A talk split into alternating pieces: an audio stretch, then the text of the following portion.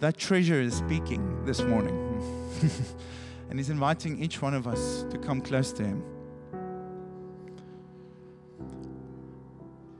I feel like there's a sense of the more of God that is in His heart for each one of you this morning. And I'm gonna I'm gonna share a couple of pictures. I did prepare a, a, a teaching that I, I, felt, but I'm gonna share nuggets out of it. I don't feel to share into uh, many of that because I don't want to be sensitive to what I feel like the Lord is saying. Do you know that the friendship of God only extend into the places in your heart where, where the lordship of God is in place? I'm going to say it again. Do you know that the friendship of God only extends to the parts of your heart where the lordship of God is in place? What do I mean with that? Completely, utterly dependent and surrendered to Him. Those are the parts that He loves to come and just with His presence and to come and invade.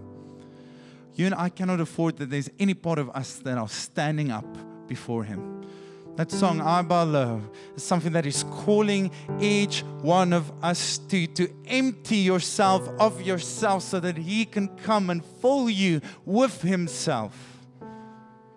That is what He wants to do. I want to I want to take you to a, a portion of Scripture.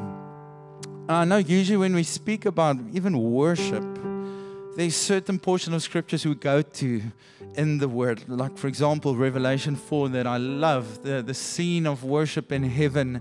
You have the uh, living creatures and the elders surrounding the throne and the, they're worshiping and there you actually see the elders go low and casting their crowns. We just we sang about it. They throw their crowns before him but they go low in that position but i also believe there's a portion of scripture in the word that speaks about the posture of, wor- of worship, posture of our hearts that we don't often look at. And that is in Genesis 1 to 3. Genesis 1 to 3. And I'm with our little Emma Joy, it's our sorry guys, our daughter, she really wants to be with us. So that's why if she comes in, you hear someone cries, and it's her, because she really wants to be with us. And we, I wanna, I want her to be with us, but I, I don't want her to distract you guys. Um, but um, now with, with the specifically with all these stories in the Bible, suddenly with our daughter, you read this, you know, I don't know, the parents just probably would know, you know, you, you read all these stories and some of you realize isn't so much child friendly actually, you know, and, and, and it's, it's, you figure it out as you go. But the story of Adam and Eve is always, always there. And uh, even as I was reading it with our little Emma Joy, I've, it almost became new to me. You know, because most of us here in a South African context, we know the story of creation. Well, myself, I grew up in a Christian home. I was, uh, I was taught, you know, this day one, day two, day three, day four, day, day five, day six, you know, all the, the, the, the right things, and etc. But I felt like, even as I sat with her and looked at it, I felt like God is speaking to me afresh. And I want to take you to, to Genesis 1, but I want to just remind you of the context. God made man. And the combination of man is that of breath and dust. Breath, his breath and dust. I always say, You brought nothing to the party. Okay. He made you from breath and dust. But at that moment when he created Adam and later created Eve, do you know there was no distance between them and God. Why? Because sin, the fall has not happened yet. When God created them in that moment, there was complete fellowship. Eden actually speaks about delight. And contrary, I heard someone saying that Eden speaks about from delight it flows. Isn't that a beautiful picture? As we are one with Him, as we have fellowship with Him, there's delight, and out of that, there's fruitfulness that comes. But, anyways, so they were in complete fellowship with Him. They were created by God. You know, the order was in place there. The created was made by the Creator. They were completely dependent on God. Does it make sense? You all agree with me? And I'm gonna I'm gonna show you that quickly in Scripture. If you have um, if you have a Bible with you, you can open up to Genesis 1, verse 26 to uh, 28.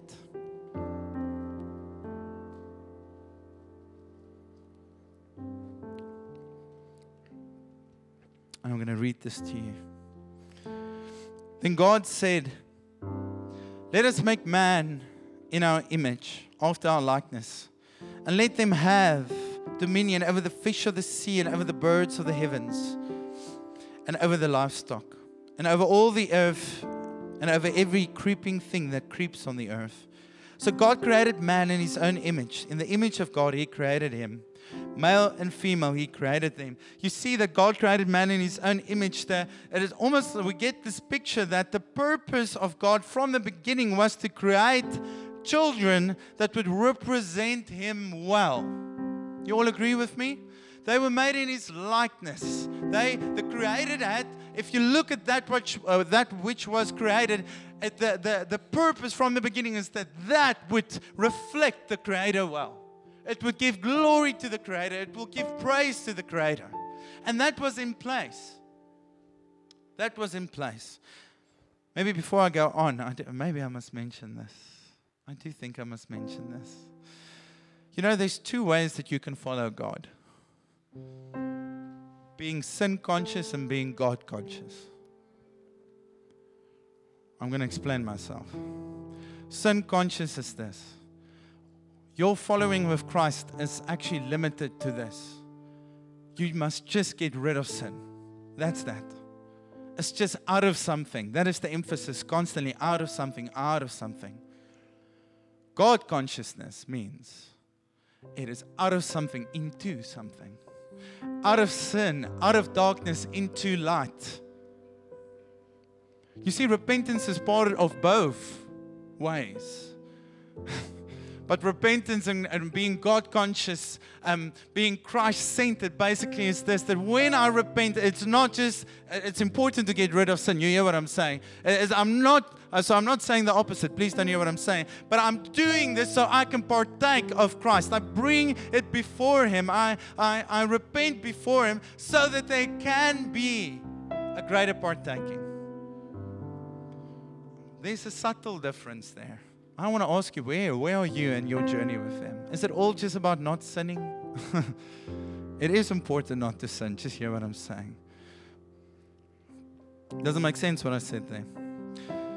So we read here God created them in His own likeness. Let's go to verse 28. And God blessed them. And God said to them, Be fruitful and multiply, and fill the earth and subdue it, and have dominion over the fish of the sea, and over the birds of the heavens, and over every living thing that moves on the earth. And God said, Behold, I've given you every plant. Now I want to stand still at that phrase I have given you. I have given you. You see, God has created. He spoke there to Adam, said, I have given you. They were utterly, completely dependent on Him. You see, the depth of your worship is directly influenced by your depth of dependence on Him.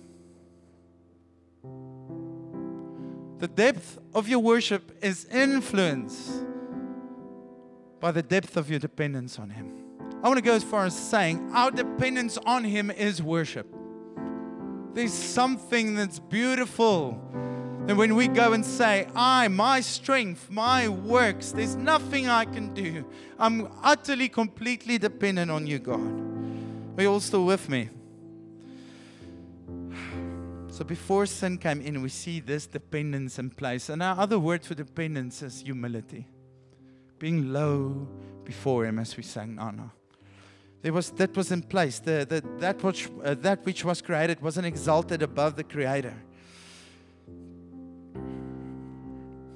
I want to read this quote to you where I'm from. I'm, I didn't even actually introduce myself. I'm so sorry. That is so bad. I'm so bad with that. My name is Schalk. Hello. this is my wife, Ingrid. Hello. um, we're from Wellington. And where I'm from, there's, uh, uh, there was an old Dutch reform um. I don't know, in, in um, English we say re- reverend. Ne? And um, his name was Reverend Andrew Murray. And although he was part of a, a, very traditional movement, they saw a move of God in the end of 1800s and beginning 1900s that really made a massive impact in South Africa. You can go and read a little bit about it. But he wrote this, and I want to read it to you because this is this is the core to what I actually want to say. He said, "But as God is the ever-living, ever-present, ever-acting one." Who upholds all things by the word of his power, and in whom all things exist, the relation of the creature to God could only be one of unceasing, absolute, universal dependence. I'm going to read again. But as God is the everlasting, ever present, ever acting one, who upholds all things with the word of his power, and in whom all things exist, the relation of the creature to God can only be one of unceasing, absolute, universal dependence. If we look at God as the one that made everything, if we look at God and, and, and His fullness and who He is, it only makes sense for us to be dependent on Him, for us to become nothing and Him becoming everything. Often the way that you follow Him testifies the, of the way that you see Him. The way that you follow Him often testifies of the way that you see Him. So there we see this dependence in place when Adam and Eve walked with, with God. Um, uh, some of you would lo- know uh, Louis Giglio, he actually has this phrase. He says that humility is the fruit of walking with God. And Adam and Eve, as they, I can just imagine, you know, being created by God, as they walked with Him, there's this automatic dependence actually that comes because the more you see Him, the more you want to go low and just be what He created you to be so that He can get the glory. I can imagine it was that atmosphere. Are you with me? Like, I see you, I want to go low. You created me well. And it's like constantly this almost cycle that happened. But as most of us know, there came a time in the Garden of Eden when my girl sees, um, my uh, little girl sees Adam and Eve, she always says, Mama, Papa. I'm like, no, not us. she's also starting to, to point to a, a, Noah and a Moses with the long gray beards. And she's like, Papa. I'm like, no, no, no. Girl, no, no, no. Anyways, um, Genesis 3 verse 3 to 13. I'm so sorry for this long portion of scripture, but I do think we, I, I quickly want to look at that. Is that okay with everyone? Let's quickly read there. Now the serpent was more crafty than any other beast of the field that the Lord God had made. Crafty means from an angle, from, from a, a different angle. He said to the woman, Did God actually say you shall not eat of any tree of the garden.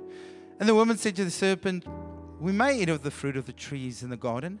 But God said, You shall not eat of the fruit of the tree that is in the midst of the garden, neither shall you touch it, lest you die. But the serpent said to the woman, You will not surely die, for God knows that when you eat of it, your eyes will be opened, and you will be like God, knowing good and evil. So when the woman saw that the tree was good for food, and that it was a delight to the eyes, and that the tree was to be desired to make one wise, she took of its fruit and ate. And she also gave some to her husband who was with her, and he ate. Then the eyes of both were open, and they knew that they were naked. And they sewed fig leaves together and made themselves fashion designers. And they, that's a message version there. And they heard the sound of the Lord God walking in the garden in the cool of the day. I can just imagine that moment, you know. You just, you made, you know, clothes for yourself out of leaves and you're hiding, and they heard the sound of God walking in the cool of the garden. how did that sound? I can just imagine that moment. And you know what? That moment when when they heard that sound of him walking in the cool of the garden, they knew something wasn't wasn't like before. You see, at that moment, dependence was broken.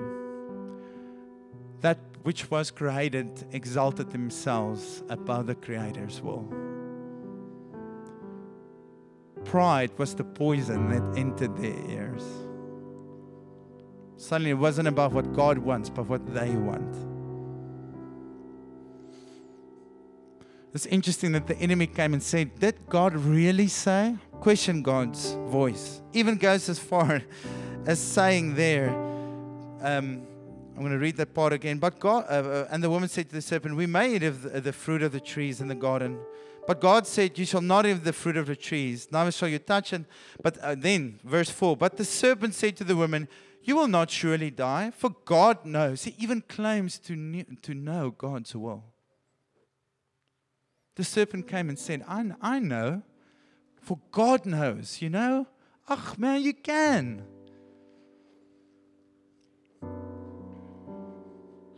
And suddenly, that cycle was broken. That cycle was completely broken. You know, pride caused Adam and Eve to fall. Andrew Murray he has this phrase. He says, Pride is the root of all sin. All sin is about my satisfaction, my will. And pride came into the picture. But there's good news. Amen. Before I get there, interesting, there were two trees in the garden. Do you know that? There were two trees in the garden. And I will quickly uh, just look at Genesis 2, verse 9. It says, The Lord God made all kinds of trees grow out of the ground, trees that were pleasing to the eye and good for food. In the middle of the garden were the tree of life and the tree of the knowledge of good and evil. The tree of life, they could go and eat as much as they want, but the tree of knowledge of good and evil was the tree that God said, please don't eat of this tree.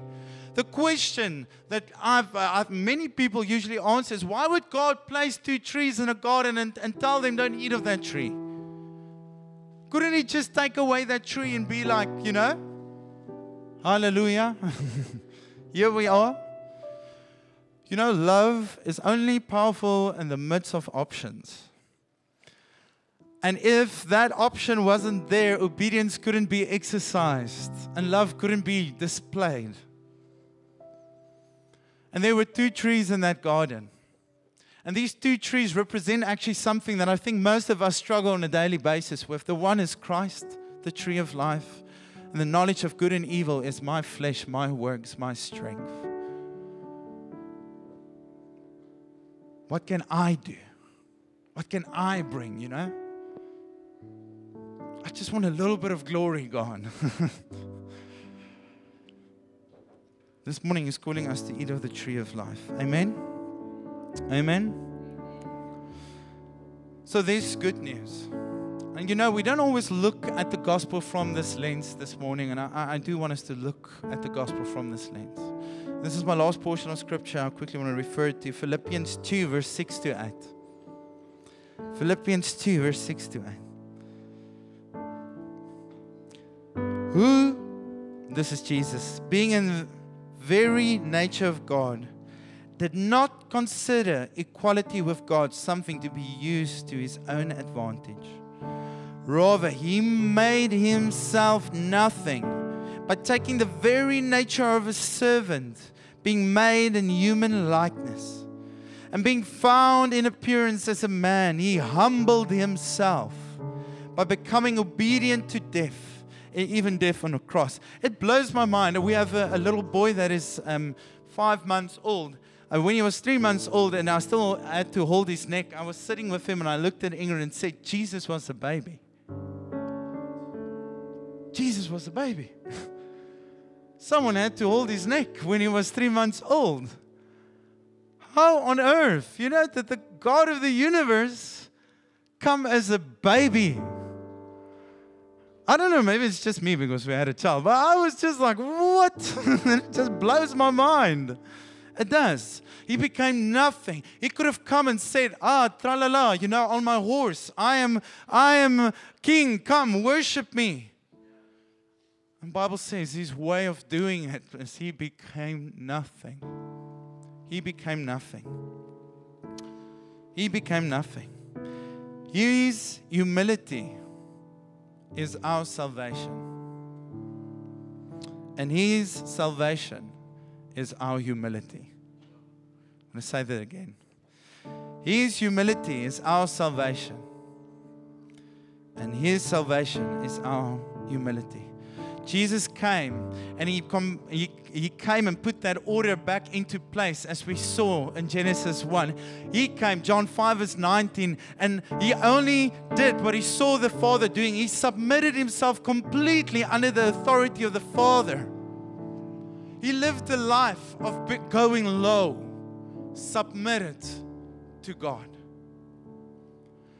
A life that Adam and Eve couldn't live, and you and I can't live. He came and lived it perfectly. His humility led him to a death on a cross. And it made a way for us to suddenly come back to that place of dependence. Isn't that beautiful? His salvation allows us now to walk again in humility before Him, completely, utterly dependent on Him. Isn't that beautiful? There's a song, a Portuguese song. My wife and I do weird stuff like that. We listen to Portuguese worship. We've never been to Brazil, but we listen to it, you know?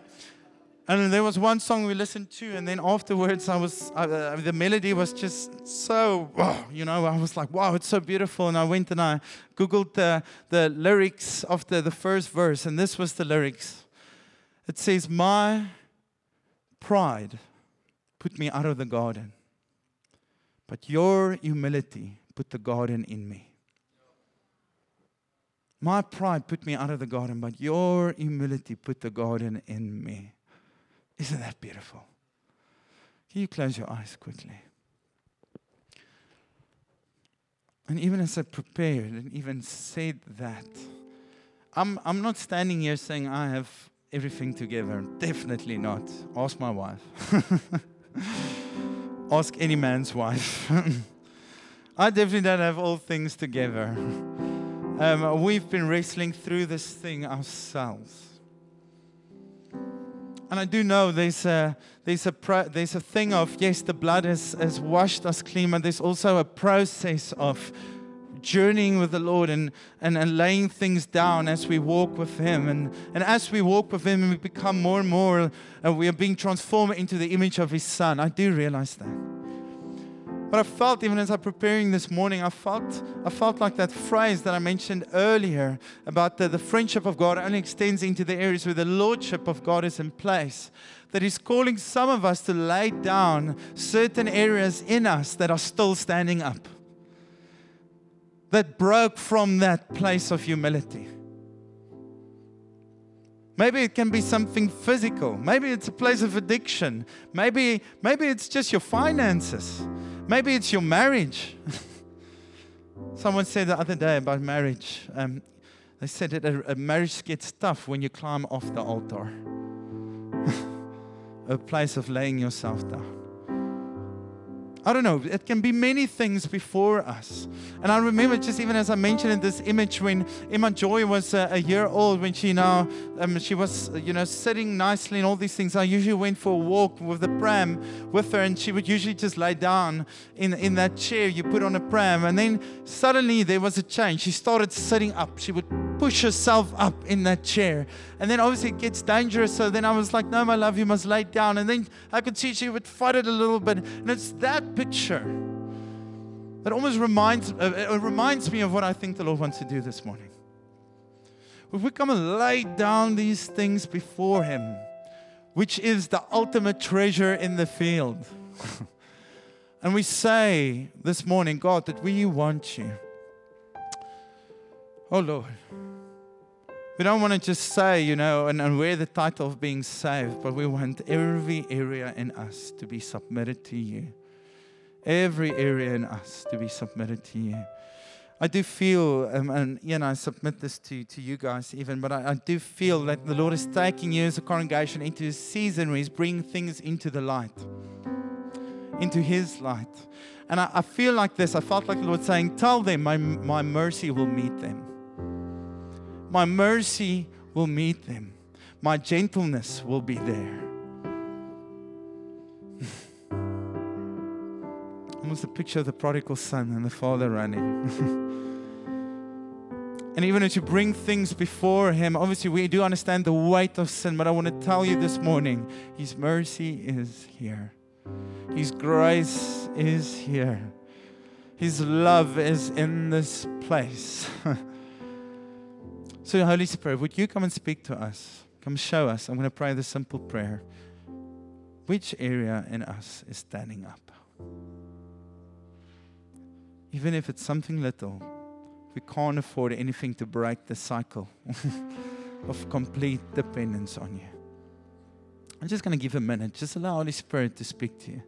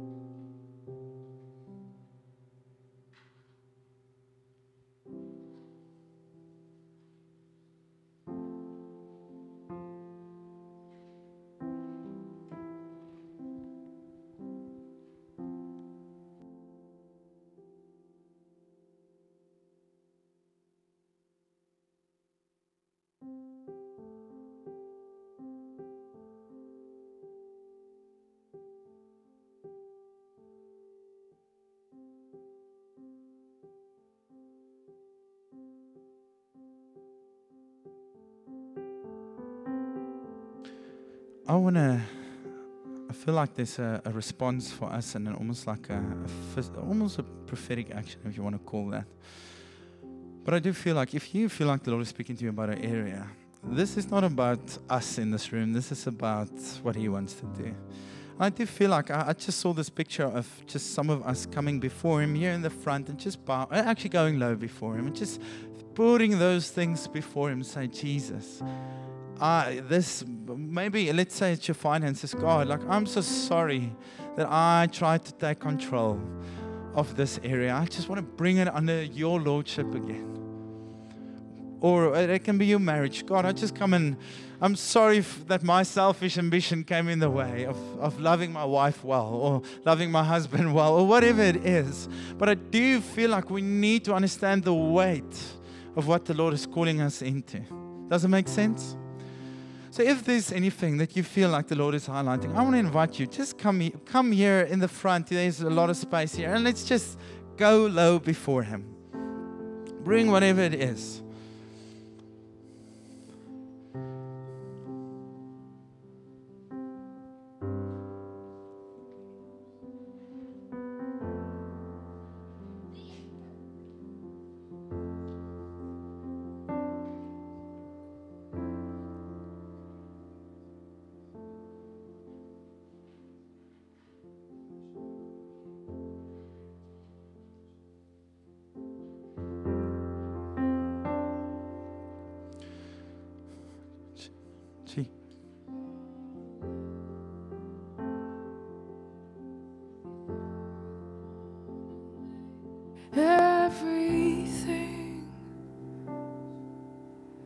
Before the King of Kings. We cast our crowns before the only one, Jesus. I bow low before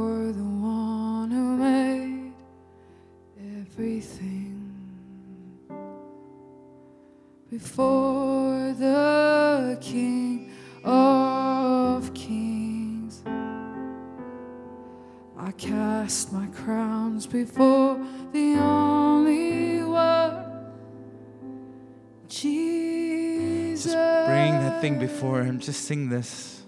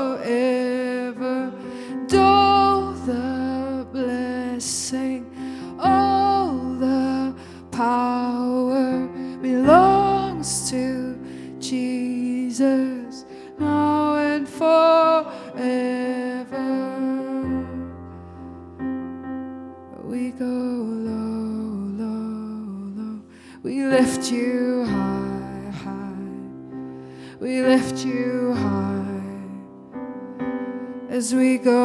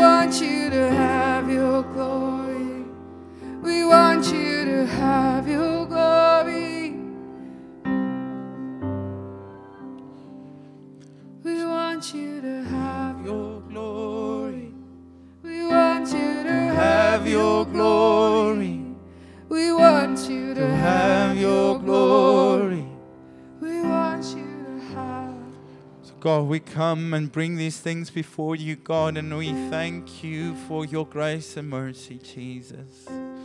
Thank you for your grace and mercy, Lord. We thank you that you restore, Jesus. You give forgiveness, Lord. We thank you for the mercy that flows from you in Jesus' name. Lord, and whatever it is we bring it before you and we say, we are so sorry for standing up in certain parts in us. and we want to come back to this safe place, this place that you've called us to live in, as it you've originally purposed and designed it to be. I love how Ephesians 1 says it, but He has purposed us to be holy and blameless, to, to be set apart for Him and unto Him. Oh Lord, we are made for you. We are made for you, Jesus. We are made for you. Oh Lord. And you are the treasure in the field. I give everything. I give it. Can we just sing this a couple of times, every voice? You are the treasure in the field. I give everything. I give everything. Oh, sing it out, every voice.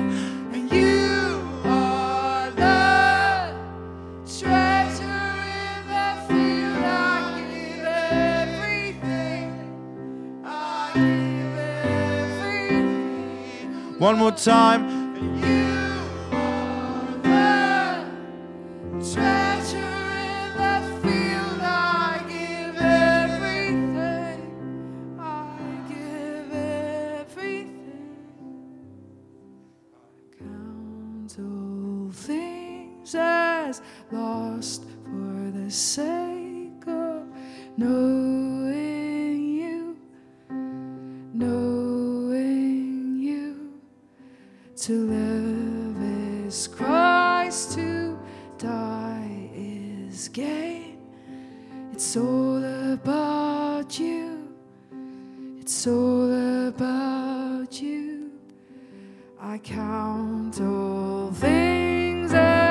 Lost for the sake of knowing you, knowing you. To live is Christ, to die is gain. It's all about you. It's all about Sing this one more time. I count all things as lost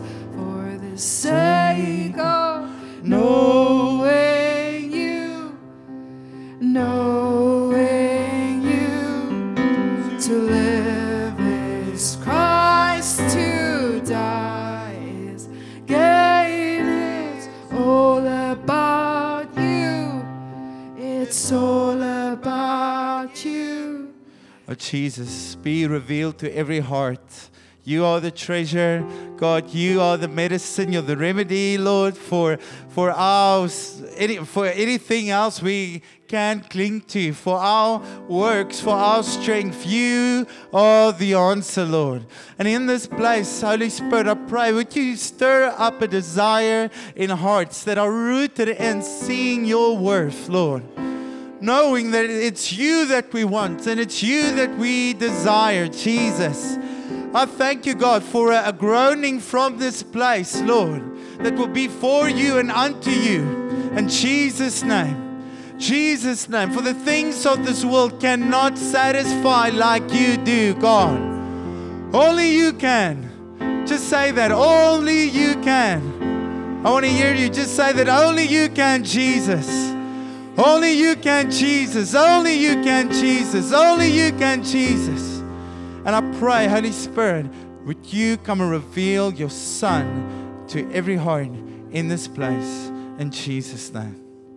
Jesus' name. Just one more time, then I count all things as lost For the sake of knowing you. knowing you to sing with conviction. To live is Christ, to die is gain. It's all about you. Oh, it's all about you. Sing it out. I count all things as lost for the sake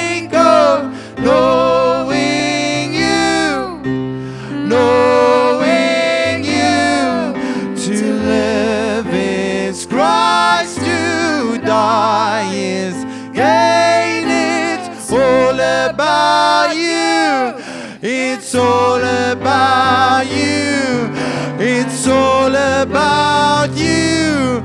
It's all about you. It's all about you. It's all about you. Sing it out. It's all about you. Oh, it's all about you.